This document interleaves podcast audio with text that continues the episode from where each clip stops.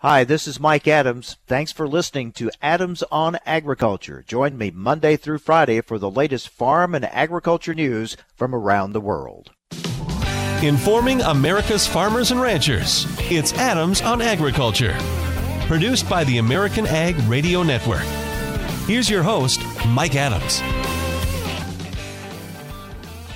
Well, good morning, everyone. I'm Tom Brand, sitting in for Mike Adams this next few days with Adams on Agriculture. It's a pleasure to be with you on this Monday. I hope that you had a great Christmas as well as holiday weekend, that you were able to enjoy some time with family and friends and whatever it was that you were able just to pause for just a brief amount of time and enjoy the holiday season.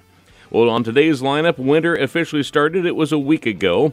What does the nation's weather pattern look like this week? We'll visit with DTN's meteorologist, John Baranick.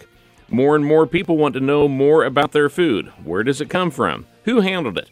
Where has it been? And a whole lot more. We'll visit about source verification with representatives from Where Food Comes From.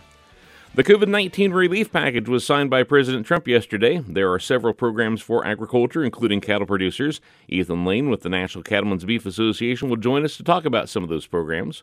But first, let's visit this point about some of those cabinet members who have been announced for the Biden administration. Jay Truitt is with Policy Solutions based in Washington, D.C. He stays in the loop with what's going on in agriculture and what goes on with policies and is our guest at this time. Good morning, Jay. Good morning and Merry Christmas to all those people out there in rural America that don't get to take the same number of days off that the rest of us do. So we appreciate what you do. Absolutely. That's exactly right. Well, I'd like to talk about some of these cabinet members, Jay, and we won't spend a lot of time about Secretary of Agriculture Tom Vilsack. We're familiar with Secretary Vilsack. It's good to have a familiar face back in the Department of Agriculture.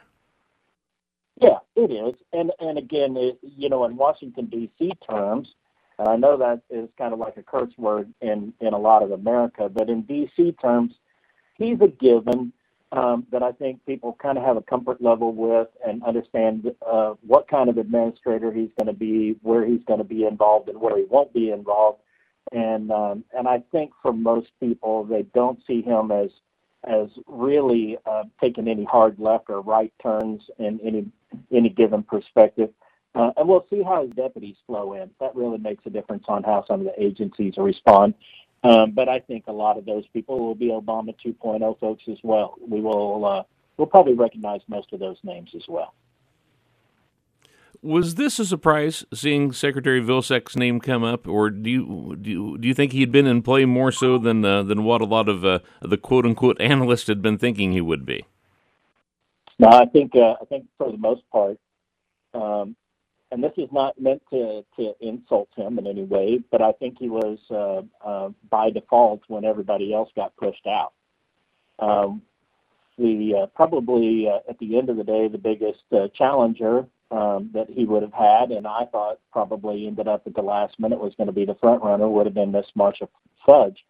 But truth is, they just looked to go a different direction with her and put her in a different place. And probably what that implies is that Vilsack was edging her out in the competition anyway. He didn't bring any controversy. He was a known and a given in an agency that spends a lot of money, especially when the economy is in an unusual place. And again, I think he was just the easy choice for Mr. Biden. Well, let's look at some of these other announcements that have come out. U.S. Trade Representative Catherine Tai, the Associated Press said she is a problem-solving pragmatist on trade policy. She has some experience when it comes to trade. Yeah, I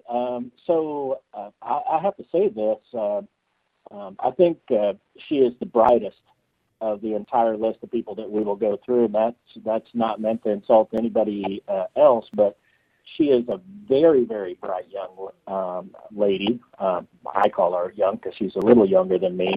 Her work on the Ways and Means Committee when she was essentially the lead Democratic lawyer there, about as strong as you could possibly be in that position. And people are going to look at some of the things that she's worked on in the past and try to make a calculation about what her viewpoints are on those issues. But I will say this for her. She is one of those people in Washington, D.C. that does what she's instructed to do, and she does it very well. So really the key for us is to watch how the White House starts putting out positions. And I do expect her to have some success. Even folks inside the current USDR, they like her. She's somebody that they've dealt with a lot on the Hill over the past couple of years. And, again, she's bright, articulate, very experienced, has exactly the tools that are necessary for that job. With all of that said, trying to fill Mr. Lighthizer shoes is going to be nigh on impossible. And so people, maybe it's not quite fair to judge her against that, but I think if we judge her with the skill set she has coming in the door against almost everybody else that's ever had that job, she fits in that top 4 or 5 of all time. So a bright young lady. What about the EPA Administrator, Michael Regan, out of North Carolina? What do we know about him? Is that a pick that agriculture can take some relief with, or are there some red flags there? Well, and not to dodge that question, I think he's just an administrator, and that's what he's been in the past in North Carolina. He's going to understand some of the ag issues, and we'll see how that actually plays out. But again, I do have some major concerns with the climate policy folks that are going to be really giving him direction on what he needs to do, and Gina McCarthy being probably the number one. People in agriculture will remember her name. She was the administrator of the EPA that came up with Waters of the U.S. In the first place. Mm-hmm. And we should probably expect that to come back. She hasn't lost her fire over that issue. And the courts have ruled right, and we've gone through all that process. But I would guess that in her role, she can now work both the Hill and the agency to try to craft legislation and regulations that get her back to a point that she's done before. The actual administrator appointment, again, I don't see anything really significant or alarming about him specifically. And it's a role that I always just kind of worry about, whether it's Republican or Democrats are running the process. I almost never like the EPA administrator. Just because I tend to think they kind of overact. I do think that when you look at some of the other people that are going to be involved in that decision tree, like Brenda Mallory, there's going to be the CEQ or the environmental quality person inside the administration as well and has that role. She comes to the table with a much bigger agenda, and she, in a lot of the speeches that she's given in the past and kind of the things that she said she was about, honestly, she said what she wanted to do was to come up with a environmental justice model that they move to in the future. That's a little bit alarming. Jay, we appreciate the time and the insight. Great to catch up with you. Hey, we're going to talk a little bit about weather, what's going on nationwide. Coming up next on AOA, Adams on Agriculture from the American Ag Network.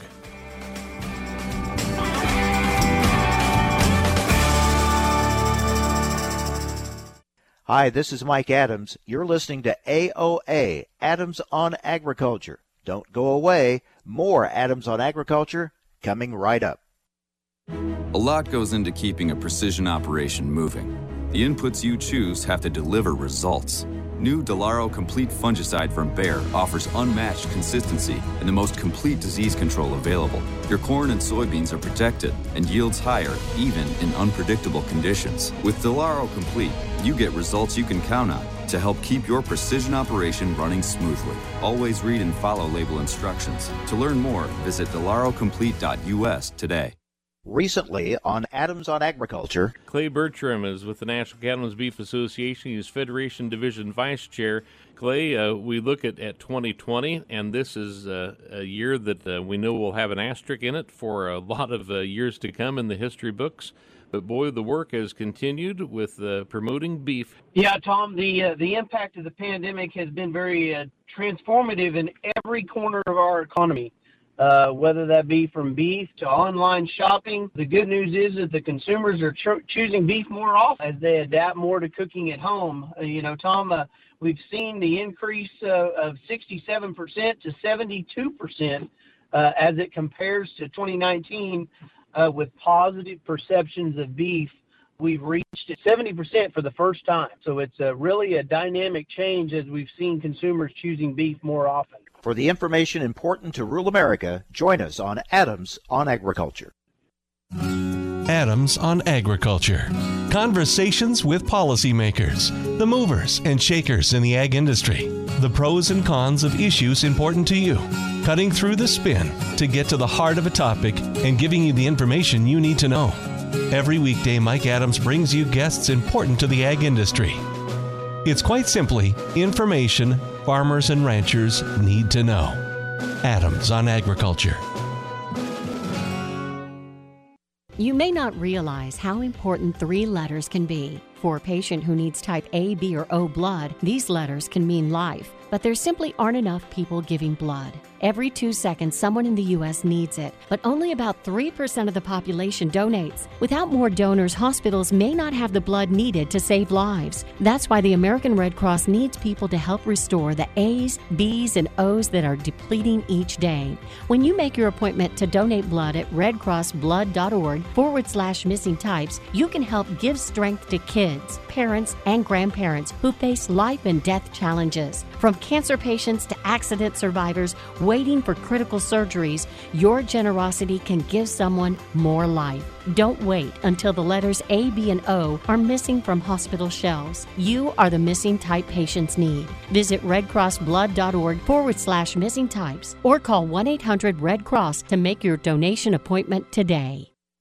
You're listening to AOA, Adams on Agriculture. Hi, this is Mike Adams. You can rely on us for the latest farm and ranch news from around the world. Information America's farmers and ranchers need to know.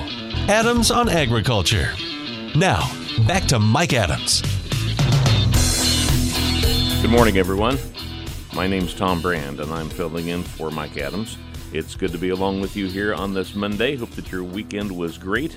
We have seen an abrupt change in temperature for our part of the country just in the last couple of days. We've gone from very cold to just above normal and then back to cold. I had a bit of a scare this morning whenever I asked Google what the temperature was, and it told me it was -3. I thought, boy, it doesn't feel like -3 out. I've decided that it must have, I'm in St. Joseph, Missouri, and I've decided I must have been looking at temperatures in St. Joseph, Michigan instead, because we're actually 27 degrees, which was a big relief. John Baranick from DTN is the team lead of agriculture weather and joins us at this time. And John, we're not -3 in this part of the country, but we do have quite a bit of the Midwest that's covered in a winter weather advisory, and that winter weather advisory area actually extends all the way west out to the state of Nevada. I see that Las Vegas may even get some snow. Yeah, actually, it's a pretty good storm system. So it's really just coming on shore over California now. The upper level system is right now, and it's developing a low-pressure center kind of in the Four Corners region, and all the way from that all the way through Colorado and then up through Wisconsin and Michigan. We're going to see that storm really take shape here over the next couple of days. We're going to see lots of snow from it, a lot of areas here from northeast Nebraska or Colorado all the way through Wisconsin, and see a good 3 to 6 inches just about everywhere. We'll see locally heavier, more than a month than that. 6 to 10 inches are probably going to be likely here from central Nebraska into southeast South Dakota. Probably another band here as we move from Iowa into Wisconsin as well. Another thing along with this is it's going to be kind of a two-part system. We got nice warm or cold air on the north side that produces snow, and warm air on the south side of it produces rain. And in the middle, we're going to have a little bit of ice as well. So looking at Kansas, Nebraska, Iowa, even northern Illinois, and southern Wisconsin could be up to a quarter-inch of ice. How long do you expect this system to last across the Midwest? Yeah, so it's just coming, like I said, ashore now. Across the Midwest, it's really a Tuesday into early Wednesday deal. So it's not going to be a long, drawn-out storm like we kind of had feared last week. But so a little bit more quick hitter, but it's still potent. Other than our October surprise that we had with some snowfall, will this be packing more punch when it comes to total precipitation? It will, especially over the southern half of the Midwest. We're going to see a good 1 to 2 inches of rainfall here. That kind of extends through Wednesday as well. A front kind of lingers around the Ohio River, but that should be mostly rain. But yeah, a good 1 to 2 inches of rain here over the southern half of the Midwest, and perhaps up to 1 inch across the northern half of the Midwest. What about other parts of the country? What are they seeing for weather today? Today, not too bad. Today's actually kind of quiet as we wait for that storm to move into the plains, especially across the East Coast. It'll be fairly quiet today outside of some big effects around the Great Lakes. But as that system moves through Tuesday into Wednesday, we'll see rainfall really pick up here over the southern U.S. We may see some severe weather with it as well. I think that's kind of more likely as the second piece of the system really starts to get going here later this week. A low pressure kind of redevelop along that front over eastern Texas and move its way kind of north-northeast through the Great Lakes here into the weekend. And that'll produce a second round of good, healthy precipitation all the way along that path.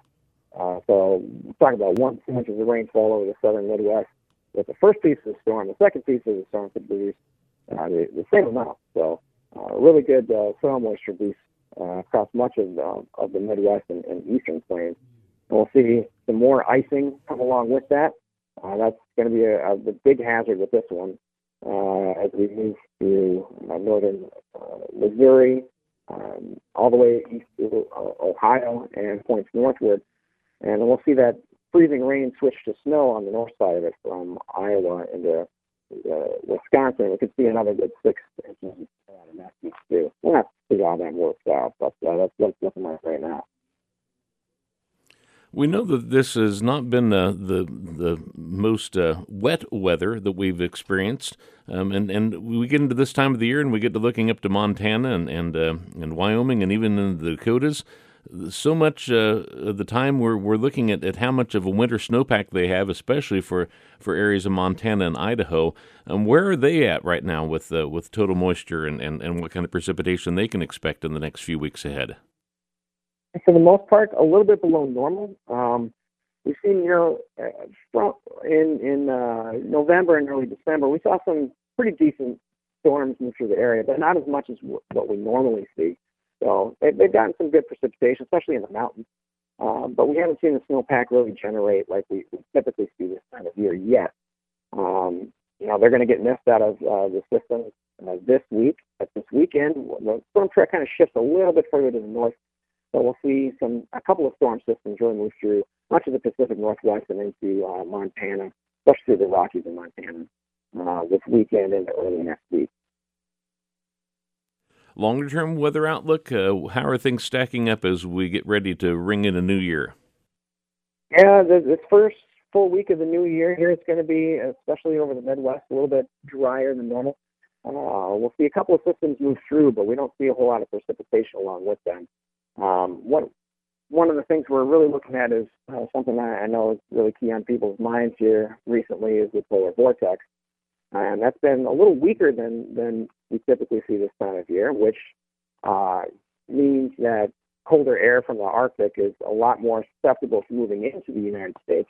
We haven't seen that yet. We've had a couple of quick Arctic blasts here over the last couple of weeks, but nothing that's been really long-lasting. And we won't see that for the first week of January, but we might see it for the second week of January and beyond. So we've been pretty warm over the last few months here, especially as we start winter. But we may start seeing a change here as we move into the middle of January and thereafter. I know visiting with Bryce last week, this La Nina weather pattern is one that's just not wanting to break, is it? No, it's not going to. So it looks like at least through the end of spring, we'll be hanging on to it. Some of the forecasts kind of bring it up more to a neutral state. Some of it keep it a little bit closer to La Nina. So we may be dealing with that into late spring and summer as well. Well, let's go south of the equator and talk a little bit about South America. What kind of a weather pattern have they been in? Golly, but and it's really been showery over much of the continent. However, the amounts have been a lot lower. Some places in Brazil, especially the big state of Mato Grosso, which is the big soybean producer there, has seen up to 8 inches below normal rainfall. So they've been really dry. And when it hasn't been raining, it's been really hot. The temperatures in the 90s and 100s have been very typical across Brazil and Argentina as well, whenever it's been dry. And that dryness, the overall dryness here, has really put some stress on the developing corn and soybeans, especially in the bigger producing states as well. We're really leading towards long-term stress and concern over the current crop, but also as we move into the safrinha crop, the safrinha corn crop is the bigger producer there in Brazil, and we've already started 2 weeks behind. We've had lower than normal precipitation through the season so far, and typically La Niñas lead to a shorter growing season down there as well. So the safrinha corn season in Brazil is under a lot of concern right now as far as will they get enough rainfall at the right time. And it just seems like the weather pattern that they find themselves in so many times is when they're dry, then it gets to be harvest time. It seems like they get wet. When you look at the longer-term models, do you expect to see a pattern like that this year? Yes and no. La Niña screws things up a lot. So, we are seeing a little bit of that. So. They could, typically, with the La Niña, I mentioned that it's drier, so usually their harvest is not going to be a problem, and it's going to be all about whether or not they can get that rain coming back in. Well, John, before we let you go, any other areas around the globe that you've been eyeing for unusual weather patterns? Yeah, I've been looking at Australia, which has seen a pretty good wheat crop this year, and they've been actually pretty decent in terms of rainfall over the last about 12 months. Prior to that, they were in about 4 years of drought, and it's been pretty concerning about them. But over the last year, they've really picked back up, and the long-term drought is weakening. Always appreciate the opportunity to catch up, John. John Baranick is the team lead of AgWeather with DTN. Our guest here this morning on AOA, Adams on Agriculture. We're talking about source verification, where food comes from, next as we continue on this Monday morning.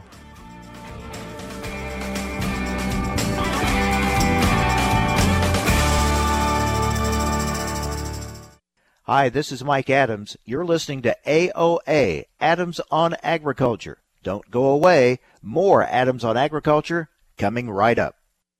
A lot goes into keeping a precision operation moving. The inputs you choose have to deliver results.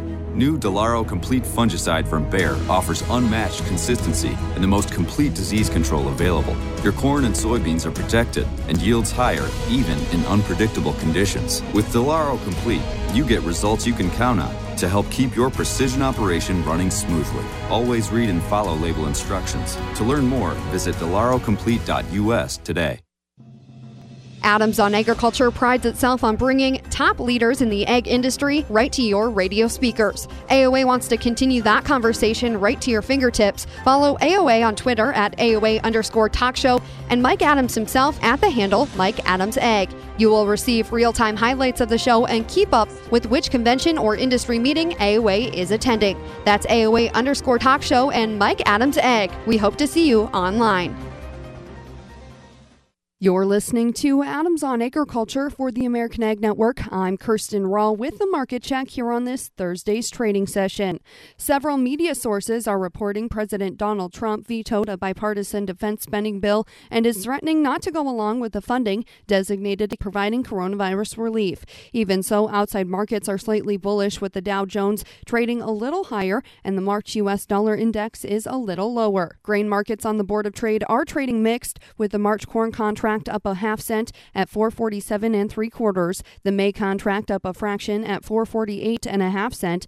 January soybeans up 2.5 cents at 12.61 1/4. The March contract up 2.5 cents at 12.62 1/2 cents. Chicago wheat March trading a penny and a fraction lower at 6.28 1/2 cents. Kansas City wheat March up a fraction at 5.88 1/4. Minneapolis spring wheat March up 2 cents at 5.82. The May contract up a penny and 3/4 at 5.90 and a fraction of a cent. Active late gains developed Wednesday in live cattle and lean hog future trade. The ability to hold on to positive support into the holiday weekend is likely to stimulate additional underlying momentum during the last week of 2020.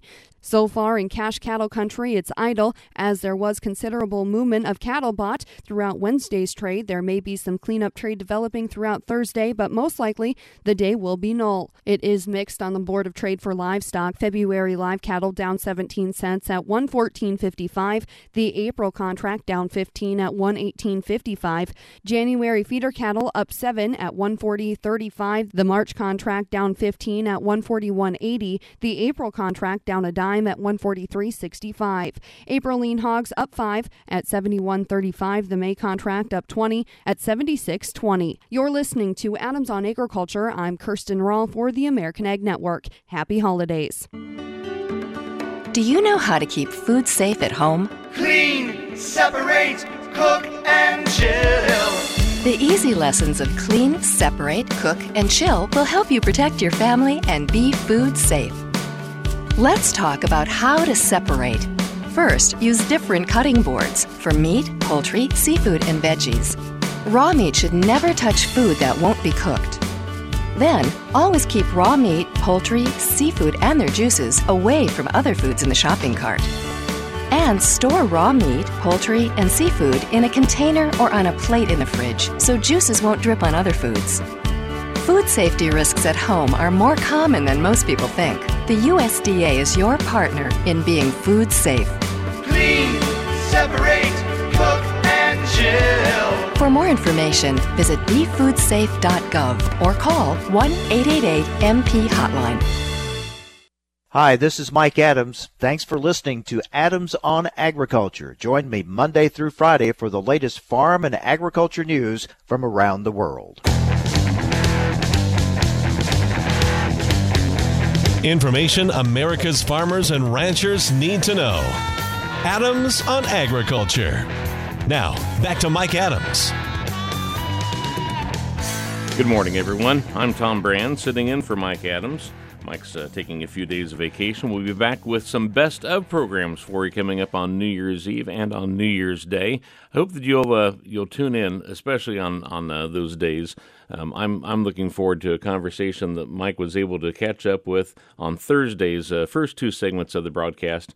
That's when Orion Samuelson, a longtime farm broadcaster who's been at WGN Radio in Chicago, Illinois for more than 60 years, will be joining Mike on the air, just talking about what has been some of the highlights of his broadcast career. Over 60 years at WGN, I believe close to 65 altogether on the air as a farm broadcaster, and that will be a great conversation coming up then on Thursday's AOA, Adams on Agriculture. We continue with our broadcast here this Monday morning, and we turn our attention to the phone where John Saunders joins us from Where Food Comes From. John is very well versed on source verification, and I thought it would be good to bring him online and visit a little bit here this morning. John, talk a little bit about the shift in what it is that consumers are looking for when it comes to their food. They're curious not only to where it comes from, but they want to know what's been happening with that food before it ever got to the supermarket or their table. Yeah, well, thanks for having me this morning.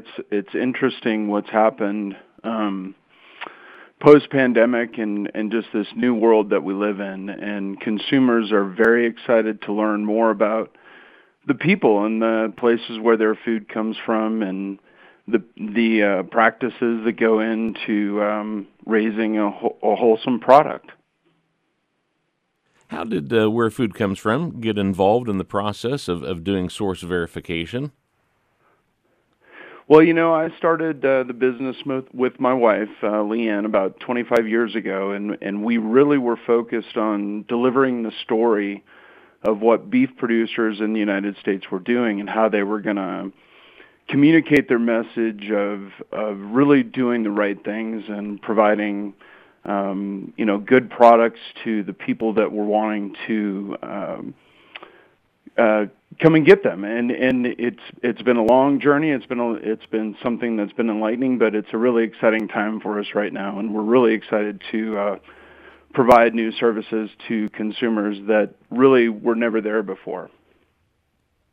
Literally, we see the label out there about source verified on thousands of products now too. Correct. Yeah, it's across different obviously proteins, but also, you know, new consumer products and new things that alternative meats, you know, things that are happening with just different types of products that are interesting to consumers. And I think over time we'll have a different impact on both the environment, but also the way that people look at, consumers look at the way that food producers are producing their products. You're Beyond Beef now as well. Correct. Yeah, what all are you involved with? So we work in the pork industry, the poultry industry, the dairy industry. We're across all commodities, and recently, earlier this year, we also got into the seafood market with the shrimp producing standard that we audit to. Where did the movement start for source verification? Is this something that originated in the United States, or did it come from Europe? It seems like they've been talking about this for quite some time. Yeah, that's a great question. Actually, I think that the roots of agriculture are very deep in the United States, and it's something that's been a part of our country from the very beginning. And as we look at the global dynamics around food production, it's very clear that the United States is leading the way and always has led the way. And what we're trying to do right now is promote the way that farmers and ranchers in the U.S. are promoted and also respected in the way that they've always provided sustenance to this country and nutrition, wholesome products. And, you know, it's something that's very unique in the United States. We're proud that we're a part of it because it's very unique from a global perspective. Are the global trading partners asking for this even more than they have in the past? Definitely, it's a new dynamic, and we're again proud to be a part of the fabric that is American agriculture and U.S. agriculture, and we have such a wide array of different products that are going around the world, and we're again, you know, a very unique source of product for the world. And we're proud of the way that the United States has continued to lead through very troubling times, especially from a farmer or rancher perspective, and we just want to continue to promote that as much as we can. I understand that what you're doing is beyond just source verification. You're also looking at age verification with a lot of the livestock too. Correct. Yeah, global trading partners really are interested in understanding not only the source but also other attributes of the production practices that we're engaged in. And the producers that we work with are very excited to tell that story, tell that message, and depending on the market, whether it's here in the U.S. or somewhere around the world. They're very interested, and we're very excited to help them communicate that message in an authentic and very transparent way. Including non-hormone treated cattle, and I see that you even have some verification for countries like Saudi Arabia too. Correct. Yeah, the non-hormone criteria has been something that has been an interesting negotiation topic between several countries, not only the EU, but as we move forward around the world, I think, you know, there's domestic markets that are looking for the same type of product. And again, we're doing this in an entirely voluntary market, which I think is so unique and needs to be highlighted, that the farmers and the ranchers that we work with today are doing this because they want to, and they want to meet these markets. They want to address consumer interests in a way that's very confidential and again meets their demands, but also provides a return on investment for producers that are willing to engage. And that's where, you know, from my perspective, and I think just again looking at this from you know, the way the United States got started and what's so important to where we go forward are the people involved in agriculture and the products that we produce, and meeting those markets and making sure that farmers and ranchers get rewarded, especially because they're doing it because they want to, not because they're forced to, I think gives agriculture in the United States just such a unique opportunity, and I'm so excited about what that means for us going forward, all of us involved in agriculture. John Saunders is co-founder of Where Food Comes From and is our guest here today on AOA. John, talk about the Where Food Comes From CARES program. It's an acronym for Community of Agriculturalists Who Respect the Earth. I know it's a high priority for you too. Yeah. It's what we find ourselves in today from a agricultural perspective is that there's very unique perspectives, just as we see in politics, and there's groups that, you know, honestly don't want to see agriculture develop the same way it's continued to grow, while at the same time you've got a group of people involved in agriculture that are very, very focused on sustainability. And we really felt it was important to focus on defining what sustainability meant, because it's so hard to define. So when we looked at what was important around sustainability, we felt that all of the customers, all of the farmers and ranchers that we worked with had three primary areas of their life that were very important. One was the product that they were producing, either the animals or the plants that were grown on their location. They were very, very committed to their personal location, their local environment, and then finally they were really focused on their kids and their lineage and their heritage.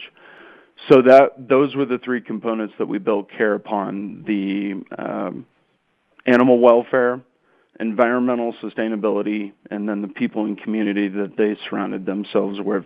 And we've been so excited about the response that we've got, and it's something that we're really proud of. If folks would like to learn more, I know they can go to your website, wherefoodcomesfrom.com. Correct. All right, John, we appreciate the time today and learning a little bit more about your background as well as the different interests that you have going on out there. Thanks for joining us. John Saunders is the co-founder of Where Food Comes From. Again, you can learn more online at wherefoodcomesfrom.com. We roll along on this Monday with Adams on Agriculture, talking about the COVID-19 relief package with Ethan Lane from NCBA. He's our guest when we continue after this.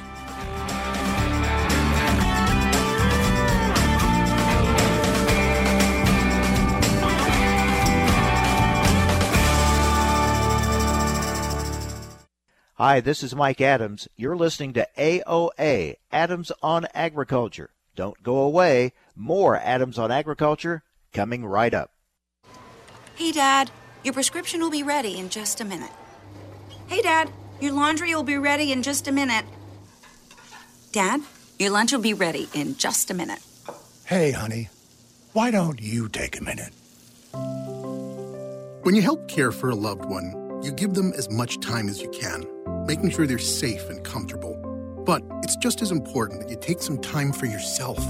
At AARP, we can help with information and useful tips on how you can maintain a healthy life balance, care for your own physical and mental well-being, and manage the challenges of caring for a loved one. Because the better care you take of yourself, the better care you can provide for your loved one. Thanks, Dad. Thank you. You're there for them. We're here for you. Find free care guides to support you and your loved one at aarp.org/caregiving. That's aarp.org/caregiving. A public service announcement brought to you by AARP and the Ad Council. The Alzheimer's Association and the Ad Council present the story of Cynthia and Ed. My mother was always very active and independent, and she was familiar with her neighborhood. But one day, out of the blue, she stopped at the stop sign for much longer than usual. And she didn't know whether she should go forward or turn or just stay at the stop sign. She wasn't even really sure where she was at. She was very concerned. It was very unsettling for her. It's important for you to talk to someone about it, to bring the family in on it. I felt so much better after my son told me, "Mom, I don't want you to worry or be afraid. I'll be there for you and we'll figure it out." When something feels different, it could be Alzheimer's. Now is the time to talk. Visit alz.org/ourstories to learn more. A message from the Alzheimer's Association and the Ad Council. Join us every Tuesday for Around the Table, brought to you by CHS, as we discuss how cooperatives support farmers and ranchers and build strong communities. Each week, we'll chat with voices from throughout the cooperative system, from global market access to local expertise. We'll explore how co-op ownership means you own a world of opportunities. Tune in on Tuesdays or visit cooperativeownership.com to learn more. What kitchen gadget is so essential to food safety that no home should be without it? I'm registered dietitian nutritionist Toby Smithson. A food thermometer isn't just for meat and poultry. It will help you avoid food poisoning from egg dishes, casseroles, and leftovers by ensuring they're fully cooked by reaching a safe minimum internal temperature. Heat leftovers and casseroles to at least 165 degrees and egg dishes to at least 160 degrees. You'll find more food safety tips at homefoodsafety.org. Recently on Adams on Agriculture.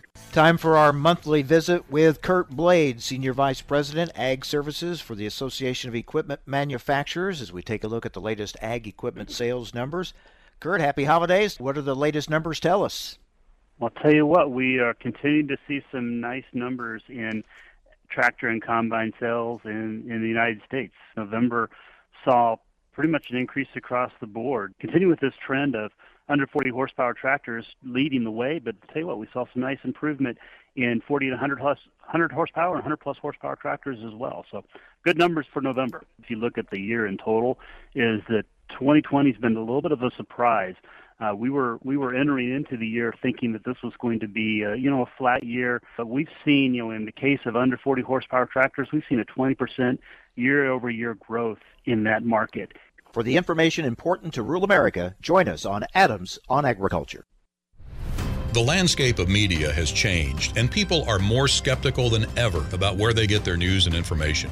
While major news outlets show decreasing credibility, your local farm radio station still shows strong marks. In a recent survey, farmers rated information from their farm broadcasters as almost twice as reliable as major news outlets. Farm radio continues to be transparent, honest, and trustworthy. This message brought to you by the National Association of Farm Broadcasting. A lot goes into keeping a precision operation moving. The inputs you choose have to deliver results. New Delaro Complete fungicide from Bayer offers unmatched consistency and the most complete disease control available. Your corn and soybeans are protected and yields higher even in unpredictable conditions. With Delaro Complete, you get results you can count on to help keep your precision operation running smoothly. Always read and follow label instructions. To learn more, visit DelaroComplete.us today. You're listening to AOA, Adams on Agriculture. Hi, this is Mike Adams. You can rely on us for the latest farm and ranch news from around the world. Information America's farmers and ranchers need to know. Adams on Agriculture. Now, back to Mike Adams. My name's Tom Brand, and I'm sitting in for Mike Adams today, tomorrow, and Wednesday this week on AOA. Mike's on vacation for a few days, and we'll be in on Thursday and Friday with some best of programs from 2020, as well as the new kickoff for 2021. It's my pleasure to be along board with you here today. Coming up on tomorrow's broadcast, we're going to talk about Missouri and Illinois agriculture, as Gary Marshall, the CEO of the Missouri Corn Growers Association, will be our guest in segment number one. And then Chris Chen, the Director of Agriculture for the state of Missouri, will be along with us. Richard Gubert with the Illinois Farm Bureau, who is Illinois Farm Bureau President, will be our guest as well tomorrow as we talk about some of the happenings with the Illinois Farm Bureau. And then Andrew Bailey with the National Pork Producers Council. We'll talk about some things that are going on with science and technology. And we're looking forward to the opportunity to visit with him. Then Wednesday on the lineup, we have Steve Sensky, back at the American Soybean Association, as our guest. So we're looking forward to being with you here these next few days ahead with AOA, Adams on Agriculture. Well, then some of our agriculture news today. China imported a record amount of corn in the month of November, giving rise to optimism that prices may be getting into their longest rally since 1988. Pro-farmer is saying that China bought 12 times more corn last month than they did in 2019. Customs data shows that for the first 11 months of this year, imports more than doubled to 9 million tons, passing China's World Trade Organization commitments of 7.2 million tons for the first time in history. The surge in corn imports pushed the overall Chinese grain prices higher. An official with the Chinese Ag Ministry says the Southeast Asian country has boosted imports of other feed grains like barley as well as DDGs to help narrow the supply gap. Higher prices are likely to give farmers the incentive to increase their corn planting next year, ensuring farmers have basic self-sufficiency. China, by the way, imported 1.3 million tons of corn in the month of November. That's up 1,130% from November 2019. While imports for the year totaled 9.04 million tons through November, up 122.7% from the same time last year. Taiwan's parliament approved a measure that will allow U.S. pork imports containing ractopamine, an additive. Reuters says that approval came despite objections from KMT, who is the main opposition party, which says it creates a health risk for Taiwanese people. The country's president decided in August that Taiwan would allow imports of U.S. pork with that additive, and it, by the way, has been banned in the European Union and China, and that decision stirred up some Taiwan politics. The KMT party has staged loud protests around this move, even throwing some pig entrails into Parliament last month in order to protest that approval. The government says no one in the country will be forced to eat pork, and the move really means that Taiwan will bring its import policy in line with international norms. Major Taiwan companies are already saying they won't sell pork that's made with ractopamine. Taiwan officials are hopeful that easing barriers to U.S. pork imports will make it easier to establish a free trade with America. Pork, by the way, is Taiwan's protein of choice. The average per capita consumption, about 40 kilograms. Pretty good amount of pork there. Well, it is the time of the year when people buy a lot of holiday hams, and some pork products are getting stretched a little thinner as a result. The Wall Street Journal is reporting it's due in part to COVID-19 precautions challenging meatpacker workforces to keep up with demand. Some meat suppliers are facing limits on how much pork supermarkets can order, leading to less variety and fewer pork promotions in the days ahead of Christmas. COVID also led to some of the larger processors like Smithfield Foods and JBS providing paid leave for workers who are considered high risk because of pre-existing conditions or their older age demographic. Some meat companies have hired extra workers to help offset the absences. And another concession to COVID-19 worries, some of the meat plants are spacing workers further apart, which is, as a result, slowed down that processing speed in their operation. Grocery companies report that bacon, dinner sausages, lunch meats have also been in tighter supplies during the holidays. I know personally, I'm going through the supermarket in the course of the last week or 10 days. I've noticed that those variety meats just aren't as abundant as they have sometimes been, especially this time of the year. I even noticed the other day that besides selling bacon, they're selling bacon bits. not like the dried ones you put on salad, but bacon bits in packages that you could cook up yourself. I think they called them bacon bits and ends is how it was labeled on the package there. Well, as of the first of this month, U.S. farms contained 77.5 million hogs and pigs. That's down 1% from December of 2019 and also down 1% from September of this year. Those numbers were published last week by the U.S. Department of Agriculture's National Ag Statistics Service. Of the 77.5 million hogs and pigs, 71.2 million were market hogs. 6.28 million were those that were marked as kept for breeding. Between September and November this year, 35 million pigs were weaned on U.S. farms, down 1% from the same period last year, while U.S. hog producers weaned an average of 11.05 pigs per litter. I want to repeat that again. The average weaned hog, now coming off of a litter, is a little more than 11 pigs per litter. Hog producers intend to have about 3.12 million sows farrow between December of this year and February of 2021, and a little over 3.1 million sows will farrow between March and May next year. Iowa producers continue to hold the largest inventory among the states at 24.8 million head. Minnesota is next, 9.4 million head. And North Carolina, third. They have 9 million head there. If you want the most accurate measurement possible of the U.S. swine industry, the National Ag Statistics Service surveyed more than 6,000 hog producers across the nation during the first half of the month of December. Well, speaking of pork, last week the head of the anti-meat extremist group posed as the CEO of a major pork producer during a national television interview. The National Pork Producers Council says the conversation contained outrageous and false claims about the U.S. pork industry and challenges it faced during COVID-19. Quite the controversy going on there. Hey, it's been great to be along board with you here today, this Monday, with AOA, Adams on Agriculture. Looking forward to being a part of your day tomorrow. Have a great day, everyone.